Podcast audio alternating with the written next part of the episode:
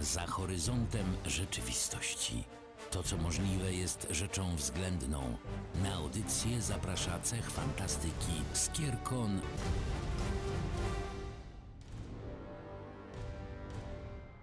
Witamy w specjalnym halloweenowym portalu. Dzisiaj będzie strasznie fantastycznie. Przy mikrofonie Aurelion. Winga? I chili. Tak, dzisiaj jest nas trochę więcej, żeśmy się rozmnożyli, a w zasadzie to nawet ciężko mówić w ogóle o, opcji gościnnej, bo Ania z nami e, i w starych portalach e, bywała nierzadko, w związku z tym e, jest z nami i dzisiaj. Welcome A, back. tak, dokładnie. A co dzisiaj w programie będzie, jak przystało na Halloween, trochę strasznie, trochę ponuro, trochę przerażająco, a konkretnie sięgniemy po tę prawdziwą stronę baśni. Uuu. tak, aż mi ciary przeszły. Właśnie to przecież towarzyszą ludzkości od zarania wieków, no bo ludzkość już historycznie rzecz biorąc żyje historiami, tak? Bo e, te, to są takie funkcje edukacyjne, wychowawcze, pozwalają dzieciom zrozumieć e, świat podczas najwcześniejszych etapów rozwoju, e, a potem to wszystko zostało jakoś skodyfikowane, ale o samych baśniach. Ania coś chce bardzo powiedzieć. Coś bym powiedziała zaiste. Powiem szczerze, że baśnie w tych swoich najdawniejszych korzeniach nie służyły tylko do wychowywania dzieci, ale do przekazywania pewnych prawd, którymi musiało się posługiwać plemię czy ród. I baśnie opowiadano nie tylko dzieciom, ale również dorosłym. Baśnie opowiadało się przy ogniu, wieczorami, kiedy wreszcie była chwila czasu. Przekazywano pewne treści, które miały związać, scalić plemię, żeby wszyscy funkcjonowali według tych samych zasad i według tych samych prawideł. A potem wynalazłem pismo. I się sypnęło. Dokładnie, bo tak naprawdę te baśnie, e, które znamy dzisiaj, e, w większości zostały utrwalone wizerunkiem e, kreskówek Disneya i są takie piękne, kolorowe, śliczne i wspaniałe. Trochę znamy ich w wersjach rozszerzonych, to co spisali tacy ludzie jak chociażby bracia Grimm czy Hans Christian Andersen, ale to też tak naprawdę nie oni byli twórcami tego wszystkiego, co zostało wydane pod ich nazwiskiem, tylko tak naprawdę spisali podania ludowe, które wcześniej przechodziły z ust do ust. To oni są tym momentem, kiedy wynaleziono pismo. Coś w tym jest. Ale powiem więcej, na przykład niejaki Philip Pullman ponownie napisał baśnie braci Grimm tak, jak one brzmiały, zanim bracia Grimm troszeczkę już je uładnili, e, bo potem jeszcze uładnił Disney, uładnili ci, co zapisywali te bajki, żeby one się nadawały do mm, czytania współczesnym dzieciom, ale Pullman odgrzebał to, co było kiedyś. Próbował się dokopać do tych e, korzeni, więc jedna z moich polecajek książkowych to właśnie baśnie braci Grimm dla dorosłych i młodzieży Filipa Pullmana, tego Pullmana, polecam serdecznie. O, to to jest pozycja, po którą ja koniecznie muszę zerknąć, bo fanką tych e, krwawych e, właśnie jestem przeokrutną. E, Swoją drogą właśnie, gdyby ktoś dzisiejszym dzieciom przedstawił prawdziwe wersje tych baśni, takiej na przykład Śpiącej Królewny, to obawiam się, że mogłoby się to skończyć niezłą traumą. Tak, dokładnie tak. Bo teraz no właśnie, może na przykładzie właśnie Śpiącej Królewny, tak? Baśń, która w rzeczywistości została spisana gdzieś tam w XVII wieku, e, gdzie w oryginale wcale nie mamy do czynienia z księciem, który gdzieś tam znajduje piękną śpiącą królewnę, która się, która dotknęła zaczarowanego wrzeciona. Nie, w rzeczywistości mamy do czynienia z królem w kwiecie wieku, królem, który na dodatek jest żonaty w swoim królestwie, ma normalnie żonę. Znajduje piękną e, księżniczkę śpiącą, co ciekawe, pierwsze określenie, które tam jest, leżącą jak trup, czyli dodatkowo wchodzimy w kwestię nekrofilii. Wiadomo, co się dzieje w, jakby tutaj, tu, to nie są piękne, śliczne pocałunki, które boją, bolą księżniczkę, bo król robi co swoje i odjeżdża, a księżniczka nadal śpi. Księżniczka budzi się dopiero wiele miesięcy później, kiedy e, rodzi bliźnięta e, i te bliźnięta chcąc coś zjeść, wysysają z niej dopiero ten kolec wrzeciona i ona się wtedy budzi. No jakby no już sam początek jest całkiem e, grubo i ciekawie, ale co ciekawe, jeszcze dalej sięgamy po syndrom sztokholmski, bo chcąc nie chcąc król ponownie spotyka księżniczkę i księżniczka decyduje się z nim zamieszkać. To ciekawe, bo zo- zobacz, tutaj jest taki ciekawy wątek, że momentem przebudzenia w życiu księżniczki jest urodzenie dzieci i opieka nad tymi dziećmi. To jest bardzo naturalistyczne i bardzo prawdziwe. Dla wielu kobiet urodzenie dzieci jest momentem przebudzenia e, do życia świadomego. E, No, rzadko kiedy jest to przyjemne przebudzenie, bo rzeczywistość skrzeczy. Ale ta baśń ma wiele wspólnego z rzeczywistością, dużo więcej niż jej disneyowska wersja. No właśnie, bo e, to, to o czym teraz mówicie, to są takie elementy, powiedziałbym nawet archetypiczne, nie? E, Tak. Że, że, że mamy takie e, wielkie, mądre przesłania, albo nie wiem, albo o mędrców, którzy właśnie dzielą się swoimi siłami i swoimi wiadomościami. Albo mamy, nie wiem, właśnie elfy, czy jakieś inne takie magiczne elementy, które też jakoś są antropomorfizacją jakichś ważnych elementów, ważnych wydarzeń w historii człowieka, w historii życia człowieka na poszczególnych etapach rozwoju. Także te, ten element, to o czym mówiłem na początku, ten element edukacyjny się przewija cały czas, e, no nieuniknienie wręcz. Winga, ty coś chciałaś powiedzieć? E, Tak, generalnie chciałam skończyć tę historię e, Śpiącej Królewny, bo to, że ona idzie zamieszkać z tym królem i w ogóle żyli długo i szczęśliwie, to jest, e, że tak powiem, pierwsza połowa, no bo przypominam, król już miał małżonkę. Małżonka, która w ogóle była półolbrzymką ludożerczynią, która kazała, rozkazała kucharzowi zabić owe dzieci, bo była strasznie zazdrosna i przygotować z nich potrawkę. Oczywiście tutaj kucharz był cudowny i wspaniały, zabił jakieś inne zwierzę i to z tego zwierzęcia potrawkę przygotował. Później małżonka kazała przygotować potrawkę z samej księżniczki i tutaj kucharz znowu chciał ją zrobić w balona, tym razem jej nie wyszło, w związku z czym postanowiła dla kucharza przygotować kąpiel e, ze żmij. E, Na szczęście w porę zorientował się król, e, trochę się wkurzył na małżonkę i ostatecznie to ona się skąpała w owej wannie. Nie zmienia to jednak faktu, że o, to właśnie przykład, owa małżonka to była Maleficent, czyli czarownica, którą znamy też chociażby z ekranizacji, z ekranizacji Disneyowskiej. Też wyedytowanej przecież. Odrobinkę. Ładnie. Tak, troszeczkę. Mówimy tutaj o tej księżniczce i mówimy o tym, czego kobiety mogły się z tej baśni nauczyć, ale też może warto wspomnieć, żeby już tak zupełnie ten wątek feministyczny nam nie zdominował dyskusji, chociaż do tego jeszcze wrócimy, że nie tylko kobiety czy dziewczynki mogły się nauczyć czegoś na temat życia, ale również y, chłopcy mogli czerpać mm, wzorce i archetypy potrzebne do dorosłego, dojrzałego życia we wspólnocie. Że jak dziewczyna śpi, to można. Nie, nie, nie sądzę, żeby to było główne przesłanie tej y, baśni. Natomiast y, cóż, ym, ta, może, może to będzie trochę okrutne, co powiem, ale mówimy o rzeczach okrutnych. Baśnie w dawnych, dawnych czasach, to co my dzisiaj nazywamy baśniami, przedstawiały życie, przedstawiały fakty. Mężczyźni, generalnie rzecz ujmując, brali czego tam akurat potrzebowali i to, i to był fakt. Niemniej jednak y, myślę, że tutaj y, o coś innego zupełnie chodzi. Na przykład o wzięcie odpowiedzialności za swoje dzieci, kiedy przyszło to do czego, to jednak ten mężczyzna postanowił zaopiekować się swoimi dziećmi i zapewnić im byt. Y, I to była, to była raczej ta rzecz, której należało się nauczyć z tej, z tej baśni. To, że jesteśmy odpowiedzialni za swoją progeniturę. No chyba, że jesteśmy ojcem Jasia i Małgosi. Chyba ojciec to nie było to najgorsze, co spotkało Jasia i Małgosię e, w życiu, aczkolwiek no cóż, no nie była to usłana różami relacja, prawda? To fakt. No, takich postaci bardzo wspaniałych rodziców generalnie w oryginalnych wersji, wersjach baśni nam na pewno nie brakuje. No właśnie, bo to też jest jeden z takich motywów, który w baśniach występuje, prawda? Że mamy albo problemy w rodzinie, albo mamy motyw wędrówki, albo mamy motyw e, zdobywania jakiegoś cudownego środka dla, dla e, kogoś z rodziny, albo mamy e, generalnie motyw ratowania królestwa w taki czy inny sposób, bo na przykład ojciec król, albo matka królowa, albo coś tam.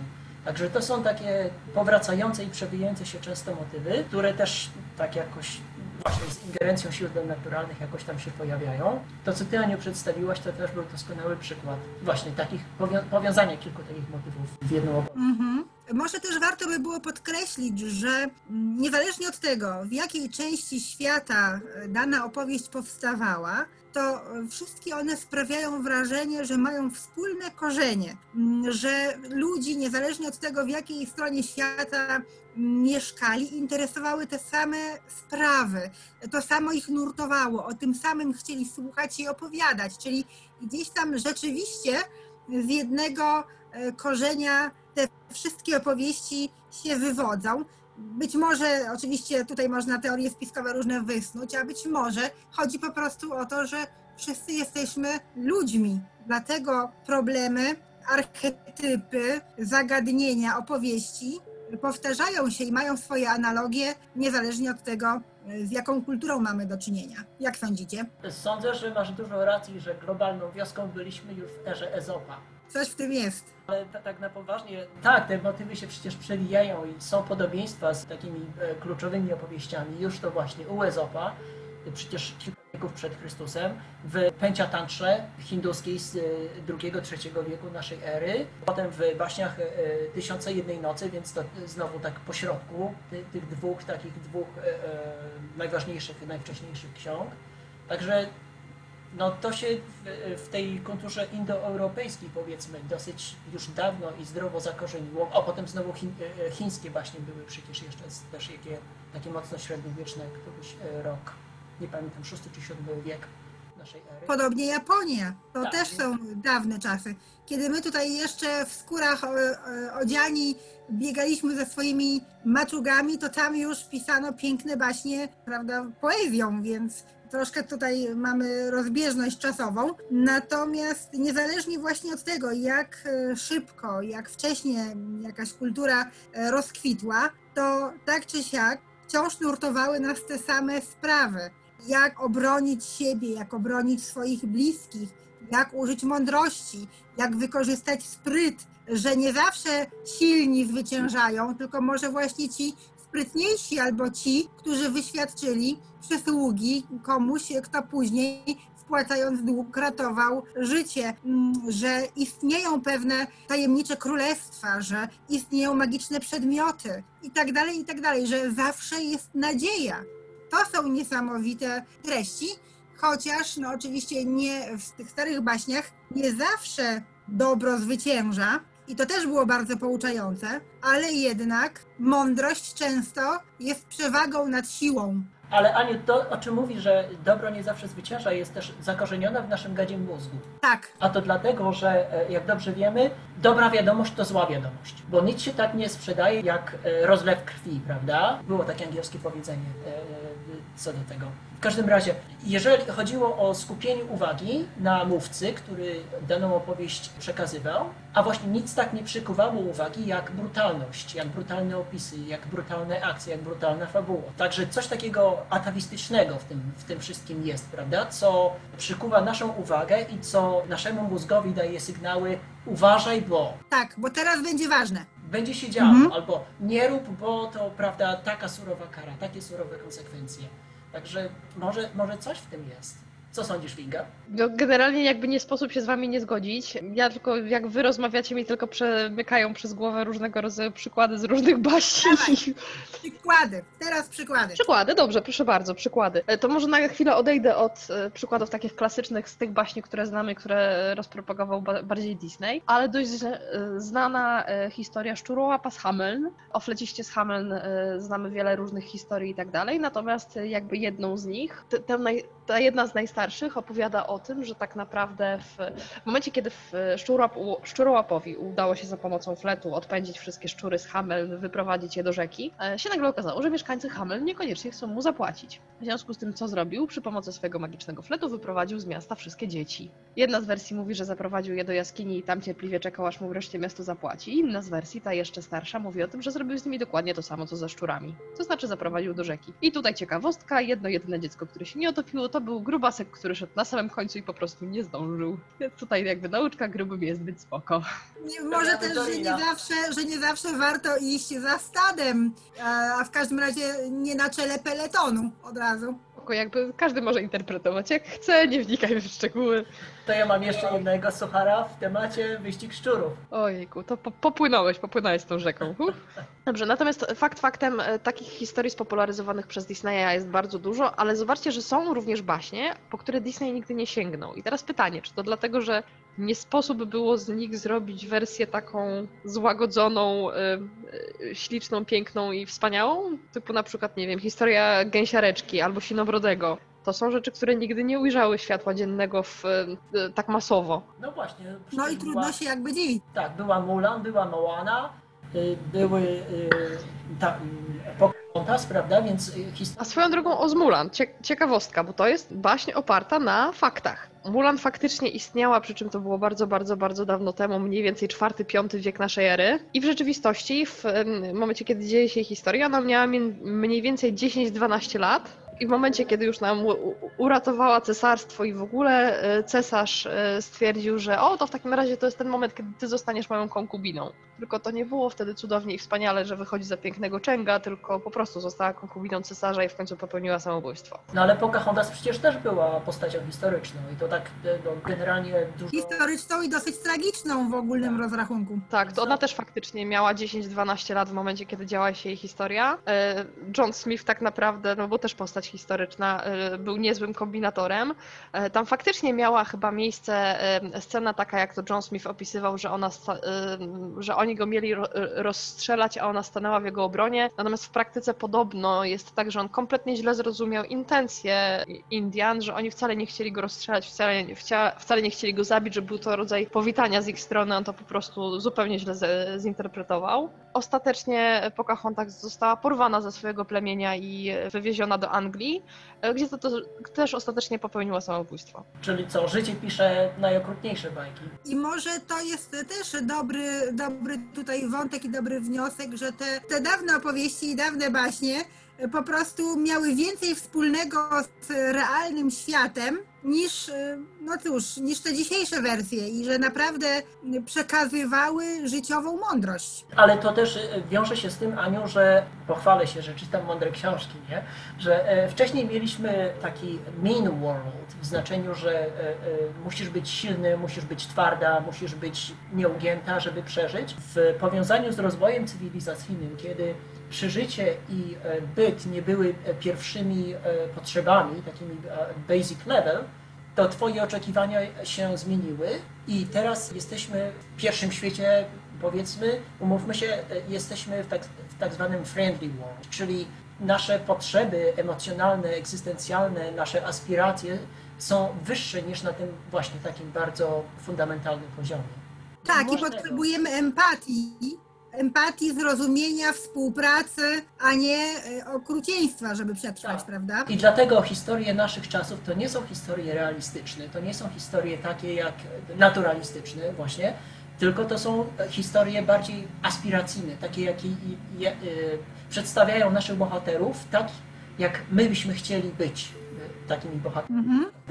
Może, Mhm. może w tę stronę. Tak, kiedyś dziewczynka słysząc e, historię czerwonego kapturka w życiu nie weszłaby sama do lasu. Dzisiaj sama jeszcze popędzi do tego lasu i będzie liczyła na to, że wielki wilk się zamieni w pięknego księcia. Nie mówiąc o innych dziewczynkach, które, prawda, Lewis Carroll namiętnie fotografował, albo różne. A tak, to swoją drogą też może historia tego, co stoi tak naprawdę za niektórymi jej baśniami, które zostały spisane. No, Alicja w Krainie Czarów y, zinterpretowano na wiele różnych sposobów, między innymi również w wersji disneyowskiej. To jest końcówka XIX wieku, 1860 któryś rok, jak dobrze pamiętam. Lewis Carroll skupił się tutaj, może inaczej, to jest historia, którą on wymyślił w momencie, kiedy opiekował się e, córkami swojego przyjaciela, konkretnie siostrami Lidl. E, Jedna z nich miała faktycznie na imię e, Alicja. No i tutaj jakby opisując to, w jaki sposób on szykował, e, opowiadał im te historie i tak dalej, nie można się oprzeć wrażeniu, że z Alicją e, łączyło go zdecydowanie coś więcej niż powinno e, łączyć dorosłego mężczyznę z małą dziewczynką tak naprawdę. E, Sam zresztą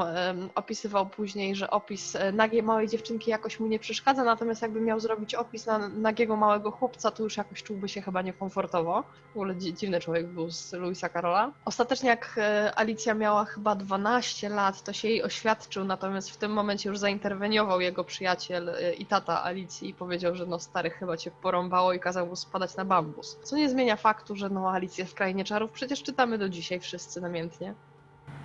E, tak, ale Luisa Carola e, historia sięga jeszcze głębiej, bo on był niesławny. E, po tym, jak jego jakiś znajomy przedstawił mu meandry fotografii, okazało się, że połowa jego fotografii to są tysiące fotografii, to są tak naprawdę małe dziewczynki. Umówmy się e, w różnym stadium, odziane w różnym stopniu, może tak to ujmę. Także to nigdy mu żadnych zarzutów nie postawiono, ale w wiktoriańskiej Anglii umówmy się, że pedofilia była trochę inaczej też traktowana pod względem karnym. Albo y, przykład autora Piotrusia Pana, prawda, który też miał jakieś dziwne zarzuty i w ogóle tam dziwne historie się działy z tymi dziećmi, y, które były y, właśnie inspiracją dla tej całej historii.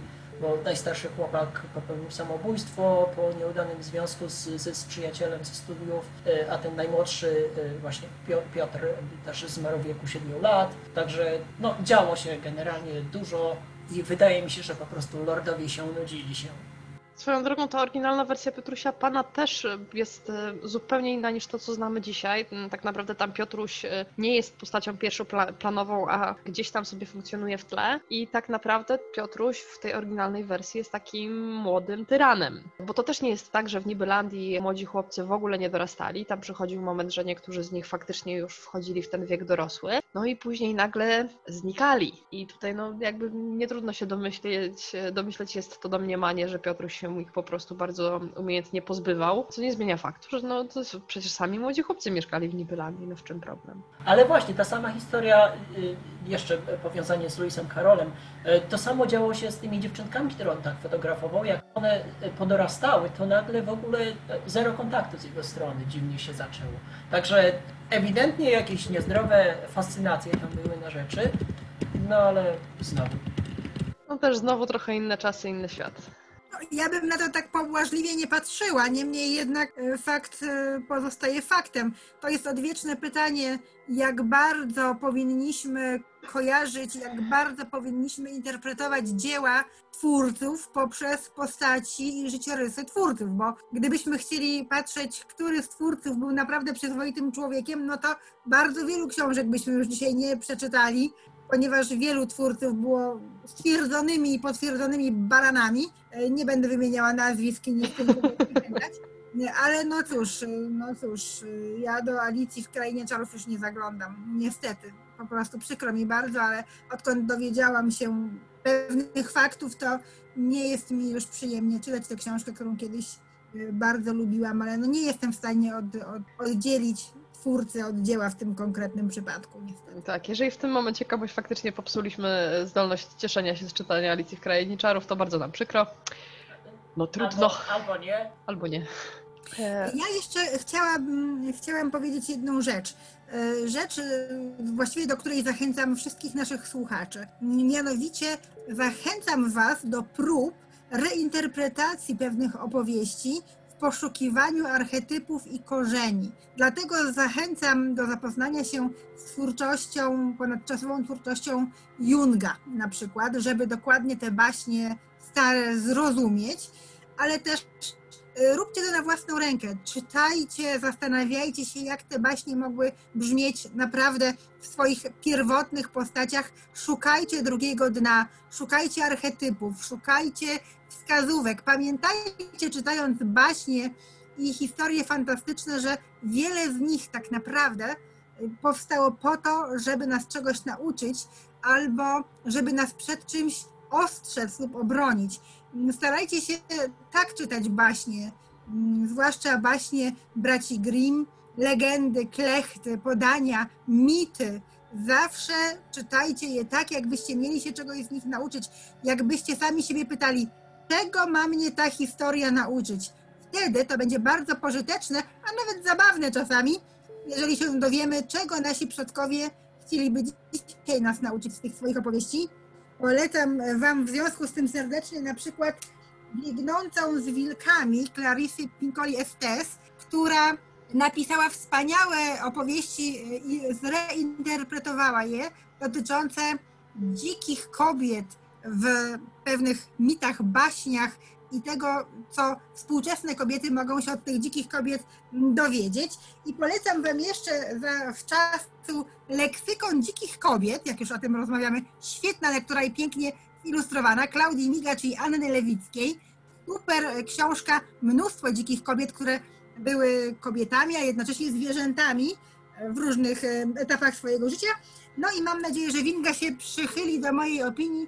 Serdecznie polecam Czerwoną baśń Wiktorii Korzeniewskiej. To jest Oj nowa. tak, bardzo też chciałam o niej wspomnieć dzisiaj. No, wspominaj, kochana, wspominaj. Znaczy, może inaczej, to jest książka, która moim zdaniem właśnie wraca do tych korzeni baśni, o których dzisiaj mówimy praktycznie przez całą audycję. E, To jest znowu ta e, mroczna, niebezpieczna, ponura strona baśni. Przy czym e, jakby to jest baśń o czerwonym kapturku przepisana trochę na nowo, z dodatkowymi elementami. To jest książka, która pozostawiła we mnie ogromną traumę. Tylko to może głupio zabrzmi, ale traumę w dobrym tego słowa znaczeniu. To jest jak po obejrzeniu dobrego horroru. O, aż tak. Tak, w sensie przetelepało mnie to mocno. Będę tę książkę przeżywała i odchorowywała jeszcze bardzo długo, ale zostawiła po sobie ślad taki mimo wszystko, że kurczę, mam wrażenie, że przeczytałam coś naprawdę świetnego. Ale Mhm. wiesz co, Binka, to niekoniecznie musi być zła rzecz. Wydaje mi się, że e, każde, każde dzieło, które właśnie tak wstrząsa nami, no chyba, że to jest takie, umówmy się, e, pornobrutalność typu Remigiusza Mroza, e, ale każde dobre dzieło, które pozostawia nas, w nas taki trwały ślad, jest chyba warte naszej uwagi naszego czasu, który poświęcamy. Natomiast wracając do baśni jeszcze, e, oprócz tego Aniu, na co Ty zwracałeś uwagę, ja chciałbym dodać jeszcze jedną rzecz, żebyśmy mieli e, e, na uwadze, jak czytamy te starsze opowieści, mianowicie, żebyśmy mieli na względzie czas, kiedy te baśnie powstawały i realia, w jakich te baśnie Tak. powstawały.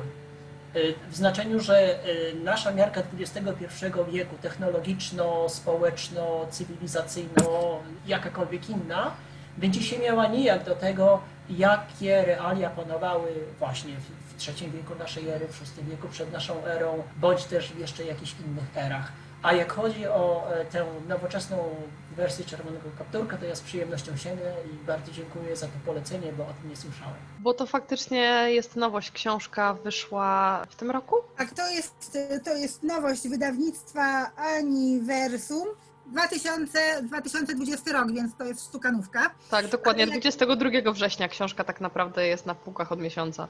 No właśnie. Jestem usprawiedliwiony, że jeszcze nie. Tak.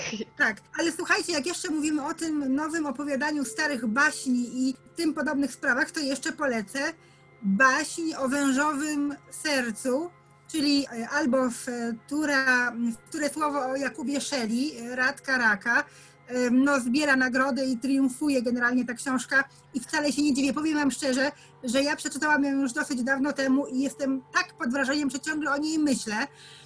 To jest e, piękne połączenie historii, chrześcijaństwa, mitów słowiańskich, pięknych beskidzkich opowieści. Niepojęcie piękna e, książka, e, groźna, straszna, ale piękna. Opowieść w najlepszym tego słowa znaczeniu, znakomita. Opowieść, która jest e, mitem, jest baśnią i jest twardym faktem jednocześnie. To jest coś absolutnie niesamowitego polecam a propos reinterpretacji mitów, reinterpretacji historii, coś niesamowitego. Myślę, że Radek Rak jest wspaniałym bajarzem. Czyli w tym roku zamiast e, chodzić i zbierać cukierasy, będziemy chodzili i zbierali polecenia dobrych książek. Tak, Zdecydowanie. A potem będziemy je wcinać z e, dobrym ciastem. Podczas długich zimowych wieczorów. Dla mnie bomba. Życzymy udanego Halloweenu. i w ogóle udanego życia też życzymy. E, Dzięki za kolejny odcinek portalu. Słyszymy się ponownie za miesiąc. Jeżeli chcielibyście usłyszeć o jakichś konkretnych tematach, koniecznie zostawcie nam e, informację w komentarzu.